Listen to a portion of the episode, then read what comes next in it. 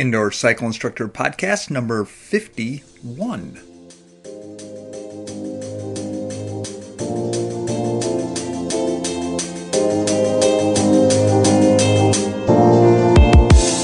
Hi, this is Amy, the Senior Group Fitness Instructor at the Indoor Cycle Instructor Podcast.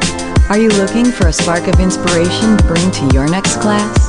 Find us at indoorcycleinstructor.com.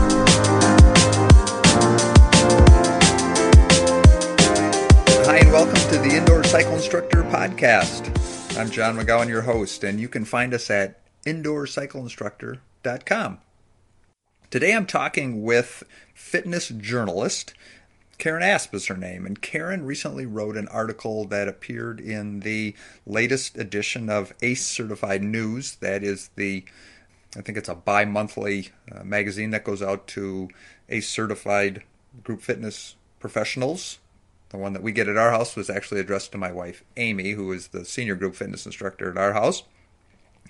Karen had written an article that was actually very prominently featured on the right on the front page creating safe, effective indoor cycling classes. And I saw this, started reading it, and I thought, oh my gosh, I need to hug her because I, I feel that we've done a great job to those that are interested as indoor cycling instructors. But the idea of, eliminating a lot of the nonsense in indoor cycling is something that needs to move into the general group fitness area as well. So I asked Karen to come on, and I thought I'd give you just a little background on her before I bring her onto the podcast. Karen is a health and fitness writer. She's also an ACE certified professional. She's an indoor cycling instructor, and she's written for just about every fitness related magazine you've heard of, including Self, Shape, Women's Health, Prevention, Men's Fitness, Women's Day, and she's also a contributing writer for AOL and Oxygen. I hope you enjoyed the interview. Karen Asp, welcome to the Indoor Cycle Instructor podcast. Great, John. Thanks for having me today. What prompted you to write this article? ACE actually had been getting some letters and a lot of letters actually from instructors who were saying, you know what, we really want to see something about the basics. We want to brush up on the basics again. We're seeing a lot of crazy, funky things happening in indoor cycling classes. And can you guys please address some of these things and tell us, you know, are these things safe? Are they effective? What should we be doing in our classes? And so it, it actually was prompted by fitness professionals who wrote into ACE and said, said all of those things. Um, I work very closely with ACE and they came to me and said, you know what, let's, let's put this article together and let's really examine, you know, how do you create a safe and effective cycling class? And, you know, what are some of the do's and the don'ts for keeping you know students not only safe but also giving them a, a workout that you know they're going to enjoy and that they're going to want to repeat and come back to your class and all that good stuff that we always talk about as instructors. So that's really how it got started. So in order to write the article what transpired? What what did you do basically, John, I went to the, um, you know, just like any journalist would do when you get an assignment, you go to the sources and you line up the sources. I should say, too, that this uh, had personal interest to me as well because as a cycling instructor, um, you know, and also a participant of cycling classes, I've seen so many crazy things going on as well. I'd be the instructor sitting in the back row thinking, oh my gosh, are you absolutely kidding me that this instructor is doing this? And of course, you know, it's, it's not my uh, at that time to step in. So this was also a good way for me to kind of you know get my message across too but basically it was just involved um, you know going to the sources um, we pulled in uh, you know basically two of the the biggest uh, cycling programs which would be one is Schwinn cycling the other one being um, spinning which of course um, a lot of people are familiar with both. But anyway, we chatted with them just to find out what are some of these um, maybe contraindicated things. And, and then how do you, as an instructor, create a class that is safe and effective? So that's kind of what happened. What is your definition of contraindicated? You know, John, uh, that's a good. I hate that word. I know, I know. I guess like what? And we slide that around so often. I mean, in, in journalism, you know, in the fitness magazines that we write for, I think we, we assume that the, the population has, the public has just kind of understood what contraindicated is. But basically, I think when we say contraindicated, we mean that moves that generally the average person probably should not be doing. That doesn't mean that everybody shouldn't be doing it. But, you know, again, if we're, we're talking to your, your general public here, what are some of the things that they sh- really shouldn't be doing on a bike uh, in this case? Um, you know, and, and, and are there some things that might set them up for some potential injury or damage to their body? And of course, that's not our goal as, as fitness instructors. We don't want to injure our students. We want to, of course, make sure that they can remain injury free and, and continue their exercise program. So I, I would say that's probably what we were looking at. Okay. Well, and, and, I guess the point of my comment was is the it, it's a strange word. It's it's almost as if we should have a oh. different word to describe what it is we're talking about, other uh, than it's just yeah. wrong. All it's, right. it's a crazy word. Yes. okay. So your article describes five common mistakes, and uh, why don't you uh, just kind of start with number one, and we'll just kind of work our way through them. Sure. Um, I think the biggest one um, that most people, will hopefully that a lot of instructors would probably find fault with are these cadences that really, and I call it out of control cadences, but these are cadences get, that get to such a high, um, you know, RPM. And, and if you've been in any cycling class as a student, um, if the instructor's not doing it, you can see participants doing it all the time. Participants, students think that, you know, the faster you go, the harder they're working and the faster they go, the cooler they look so you know they're spinning way out of control and if you look at them from the back you know their their rear is just bumping up and down. Yes. I mean honestly it looks like that bike is about to like go fly off into like never never land because they're just pumping it so hard. And so um you know, I see that. Gosh, um, I've taken classes. I, I, was even in a class in Sweden. I mean, when I travel, I go to cycling classes just so I can see what everybody's doing. And I've seen this everywhere. I mean, this is not, and it's not just the instructors. Like I said, it's the participants who are like, "Great, I want to, you know, rev up my cadence as fast as possible." And of course, um, if they're not clipped in, then you know that they risk that foot falling out and and clipping the the back of the the leg. And also the other thing too is we know that if you are actually on a bike outside and again, cycling is organic. So it is what it is. Cycling should be cycling, whether you're, you know, you can't do everything on a bike inside that you can do outside, but it's the same principle. So if you were to take that high cadence and go outside with it on a bike, you would literally fall over on your bike. Your bike would go nowhere because you just can't, you, you, you just wouldn't have enough to move the bike. And of course your heart rate would plummet. And, you know, I think that if most people would be wearing heart rate monitors and they'd look at when they're spinning so fast, so they would see that they're really not getting the workout they think. So out of control cadences was the first one. Um, one other one that, um, there's an instructor at one of the clubs that I am at who is uh, famous for doing this, but it's one-legged cycling. And I know that there are cycling uh, fanatics out there who will say, well, gosh, but real cyclists train uh, with one-legged cycling. However, it's a very different situation. A lot of the professional cyclists are also, they, you know, they have um, uh, measures that they can see, you know, which leg is stronger. Uh, so, you know, you're actually measuring the output, the force output on that leg. So, you know, one-legged, one-legged cycling you know, that's another I guess huge thing. It, what are we doing with that? What's the point of it? Um, you know, I had one of the, um, and I'm not sure if this made it into the article, but one of the uh, the the experts that I chatted with said, you know what, cycling, again, cycling is cycling. And why are we making a two legged sport a one legged sport? If you were training. Oh, yeah, that was in the article. Okay. Yep. If you were training a runner, why would you train? Let's just say, let's put it into running. If you're training, if you're training a runner, would you train that runner to run one legged?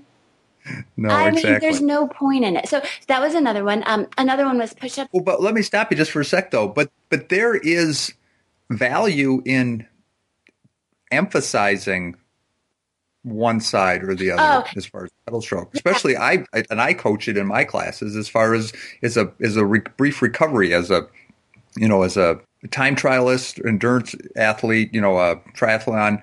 You know, there's it's very common to you know to emphasize one leg resting the other one right. briefly. And you know uh, jen i don't think that there's that i think what we were trying to say in the article is really it becomes dangerous and, and truly dangerous. When one foot is unclipped. Correct. When you actually stop when you you know when you tell that student let's you know take that foot out of whether they're in a pedal cage or you know they're clipped in take it out physically take it out and place it on like the middle bar. And then you so you're literally doing one-legged cycling. So not to say that you couldn't emphasize one-legged cycling but keep both feet in you know either in the in the cage or you know clipped in um, mm-hmm. so that again you've got both legs going. And true you know you can emphasize the right leg over the left leg as a recovery or, you know, even just as an awareness, but to actually physically take that leg out, don't do it. Especially if, again, if you're in a dim lit studio,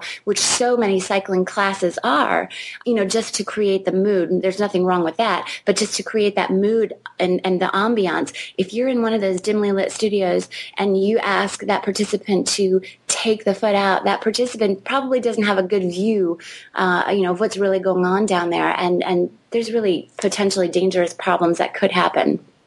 Agreed. So I agree. So yeah, so that was another one. Uh, another one that we had was push-ups on the handlebars, and um, you know I saw this when we first started doing doing cycling, and this was way back in the mid '90s. John, um, you know, instructors were starting to do you know the push-ups on the handlebars, and you know the whole thing is is it, maybe it's built in as the instructors are just looking for a you know something else to occupy time, which it is understandable. It is tough to get up in front of an in a cycling class, and especially if you come from an aerobic fitness background, a group fitness background, where you're used to being kind of the entertainer the whole time, and now mm-hmm. you know mm-hmm. you've got 15, 30, 10. It doesn't matter how many pairs of eyes you've got on you. You've got eyes on you, and so you know push-ups on the handlebars might have originated out of that.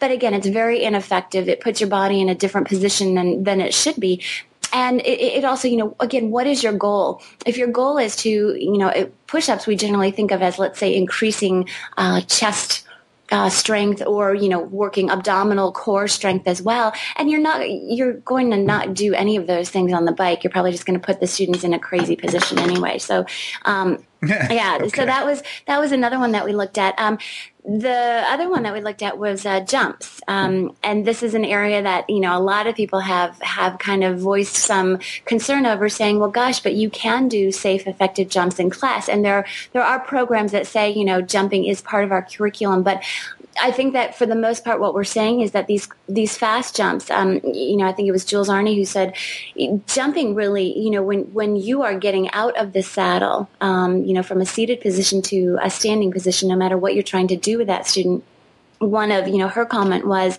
one of the uh, you know weakest points is is right there with the knees. And so you really want to I, I, think that you know we have to look at who's in our group cycling classes. And we for the most part uh, unless you know that you are teaching a very elite level of individuals um, and you know who have the strength who have not only the core strength but also the, the lower body strength um, I, I, think that jumps can be very uh, ineffective. And I've seen them in classes, you know, especially when we talk about jumps that are up to, down to, you know, the instructors just going to the beat of the music and it's up to, down to, up to, down to, up to, down to.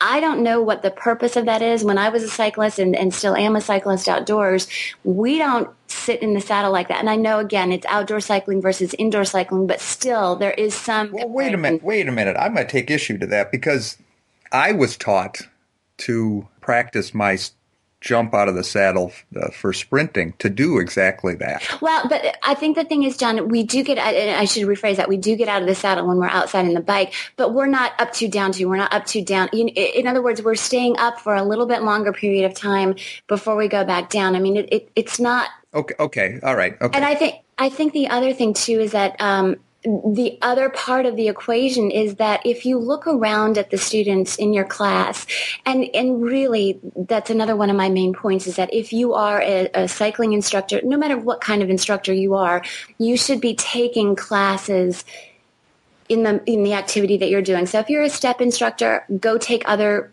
instructors step classes. If you're a cycling instructor, and on down the line. But if you were to watch students in a class sit in the back row and just you know, get your workout in, but watch everybody. You would see that most people don't know how to jump correctly. They don't know how to get out of the saddle. They don't put enough resistance on that bike to get out of the saddle. And so what happens is as they stand up, there's not enough resistance.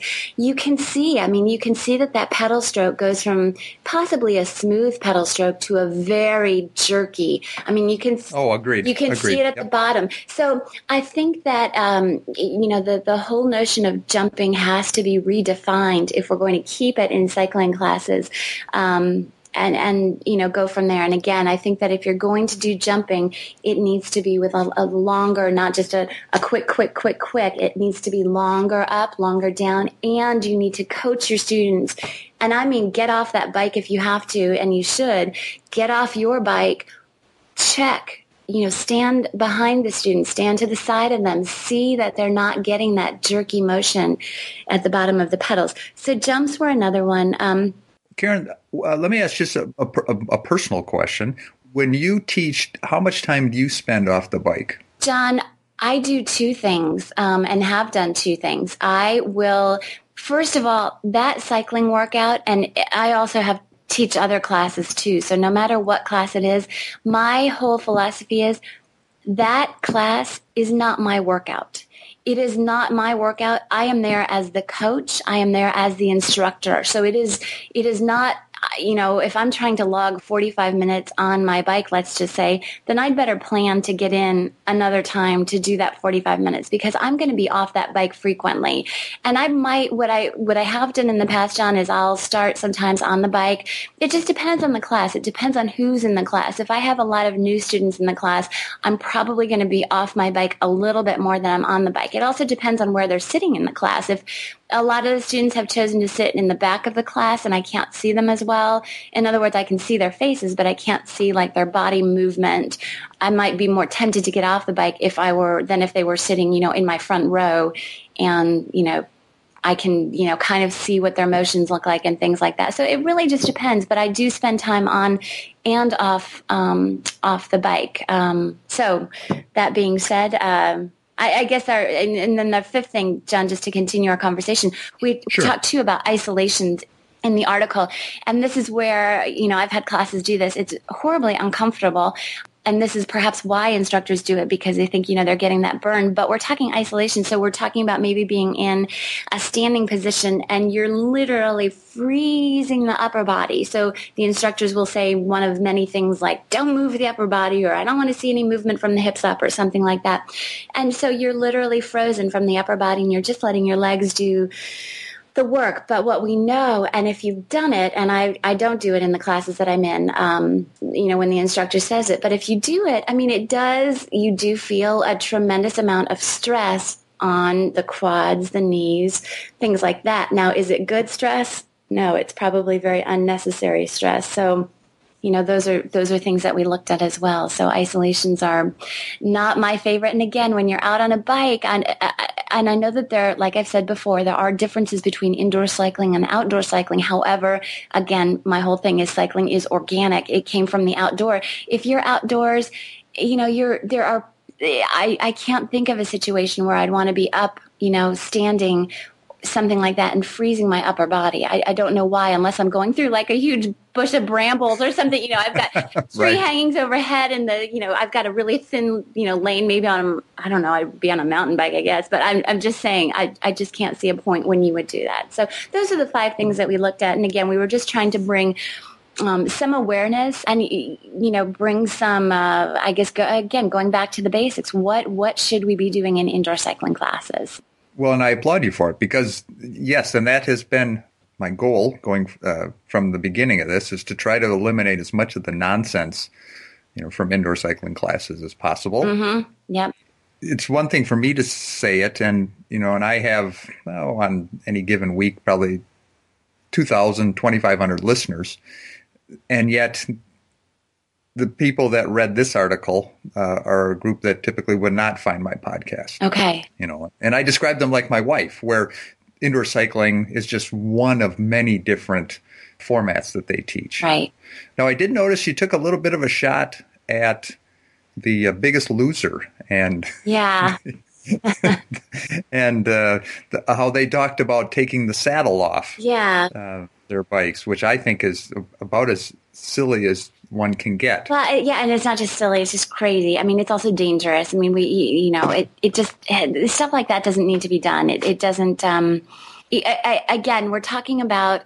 We know that we have an obesity crisis going on in this country. We know that we have a very sedentary population, and we know that cycling, out of all of the group activities, group fitness activities that we have, cycling is an activity that really anybody should be able to do. I mean, we all grew up, most of us grew up, you know, riding a bike at some point or another. We didn't all grow up doing step training or, you know, slide or whatever we've done in the past, you know, BOSU, all those things they're very you know there's a learning curve. Cycling is is really we should be we should be able to grab so many more people into our cycling classes. And i think what we're doing is by doing all of these crazy things i think that we're starting to turn away some of these people who are hearing gosh these indoor cycling classes are just so hard. You know i can't do it. Well let me chase that from the opposite direction then. And there's a lot of those classes that have been going on like that for years. Oh, yeah. How do we reintroduce a more safe and effective indoor cycling class uh, to people that may have been turned off in the past? You know, John, that's a good question, and I wish I had a I wish I had the solution to it because again, I think that cycling is such a beautiful workout. You know, again, for people who are struggling, especially uh, you know with perhaps some knee problems or back problems, it is a low or non-impact sport. So it is something that would be great for for people who are you know having some issues. But how we bring it back down to a level I'm not sure. I think that all of us need to take a responsibility and not be the instructor who is going to say, I want to make my students puke after class. And I have heard instructors who are very proud that they have gotten their class to the point where they feel like getting sick. It, you know, again, we talked about, you know, in, in, the 80s, there was that whole no pain, no gain philosophy, which we know doesn't work. We're not trying Thank you, Jane Fonda. yeah, exactly. But, you know, I think that we're, it's almost like cycling has gotten back to that where we're saying, gosh, the more pain you feel, the better my class. And I think that it's it really is up to each instructor individually to take responsibility and to say, you know what, I can't change the whole scheme of indoor cycling. You know, we but but from a very minuscule level, just from affecting my class. Uh, you know, if, if let's say you're teaching a class, you know, again, there are egos involved in in teaching, but you've got to take that out and say, you know what, I want to be the class where everyone feels comfortable. And and that's not to say that you can't challenge. I'm not saying don't challenge your students. I'm saying invite, become a more inviting atmosphere so that more students will want to say, you know, word of mouth might get around and say, hey, you know, that Karen over there, she teaches a really a really nice class. Everyone feels comfortable. Um, you know, everybody can do it. So, John. I, wish I had an answer for that, but I think it, it it's you know awareness. It's um, I, I don't know. I think it's, you know, the more people talk about it, the more instructors, you know, get together and, and, chat about how we can be more responsible as indoor cycling instructors. I think that's a start. But how we change the whole, the consumer image of cycling, which is, it's a pretty darn hard workout and you're not going to feel so great afterwards. That's going to take a little bit of time to, uh, to get over. Well, and I think you know having a, an official organization like ACE really put this front and center, I think is very helpful. Yeah, absolutely. Well, it's definitely a start. Again, we've we've got to we've got to pull back the layers and say, you know what, we created cycling, or or not we, but you know, cycling was created so that it would appeal to many many people, and and that was really the hope of cycling. I know that Gin Miller, when she created step training, had that same hope for step training, and you know, step obviously has a little bit more of a learning curve. But what did we do? We made it so fancy schmancy, you know, do five million turns that people were just like, whoa I can't do this anymore. I'm not that you know. So i mean we we kind of factored out all of those people who were trying to get into step and i think again the same thing is happening with cycling and we need to pull it back pull back the layers and just get back down to the basics and you know challenge your students but do it in a way that will be very inviting to others who aren't at an elite fitness level let's just say. And most of our population i think if you take a look most of your students are not at that elite level so you know, and as you bring up Gin Miller, I have to make a plug for the companion podcast uh, to the Indoor Cycle Instructor podcast, and that is my wife's Group Fitness Talk Radio. And we're going to be posting an interview with Gin Miller and a discussion of 20 years of STEP this weekend at groupfitnessradio.com. If you're interested, you can chase after to that. Karen, have we forgotten anything? I guess my whole message to to instructors would be again be responsible about what you're teaching in class. Look at what cycling is and try not to stray too far from from what what really is happening. I would also tell instructors like I said earlier, not only go to conferences, which is a great, great way to get ideas about how to create classes, but also go to your colleagues' classes. Um, and if it's not, if you don't feel comfortable doing that at your health club, then go to another health club. When you're visiting out of town, go to another cycling class and just be a student again and get an idea for what you like, what you don't like. You know, do you like it when the instructor is like babbling nonstop about how she, you know, was, I don't know, had car problems today and blah, blah, blah this and blah, blah, blah that. I mean, absolutely not. So be a student again. Make sure that each of your classes has a goal. It's just like, you know, when you would be training, let's say for any kind of fitness event, no matter what it is, whether you're, you know, trying to run a 10K, whether you're trying to walk a half marathon, or if you're just trying to lose weight, or if you're trying to boost your, you know, VO2 max, whatever it is you're trying to do, kind of have that philosophy. Have a goal for each of your classes. Don't just come into class with kind of a just a, a, no idea of what you're going to do. Gosh, you know, I, I, haven't listened to this CD yet, so I'm just going to pop it in and create a class as I go. Certainly there's a place and time for that, but for the most part, overall, have a goal for what your students are doing. Let them know what that goal is. You know, at the beginning of the class, I like to know, well, what am I going to be doing today? Am I going to be, you know, doing some interval work? Am I going to be doing hills? I would map out the class for your students so that they know what to expect. They can adapt the workout as they see fit. And I would also say another thing, another huge thing, John, is get on a bike and go outside. I don't want you to be like, you don't have to be a Lance Armstrong, but just go. Hooray. Yeah. Yes, you're exactly but, I mean, right. Just, I, I'm not even saying, you know, it doesn't even have to be a fancy bike. I mean, just go get on a bike. Just go, if you have not been on a real bike, not that indoor cycling doesn't have real bikes, but I mean, a real bike that actually moves outside, get on a real bike that you have to balance. Yes, yes, yes. Just go. Just just stop and go. Yeah, and, just yeah. ride it. Just just feel it. Just feel what the motion is like, and then bring that into your class. So those would kind of be my my other points to make. Karen, where would they find you to get more information about you? Uh, John, they can go to my website, which is uh, karenasp.com, uh, K A R E N A S P as in pineapple.com.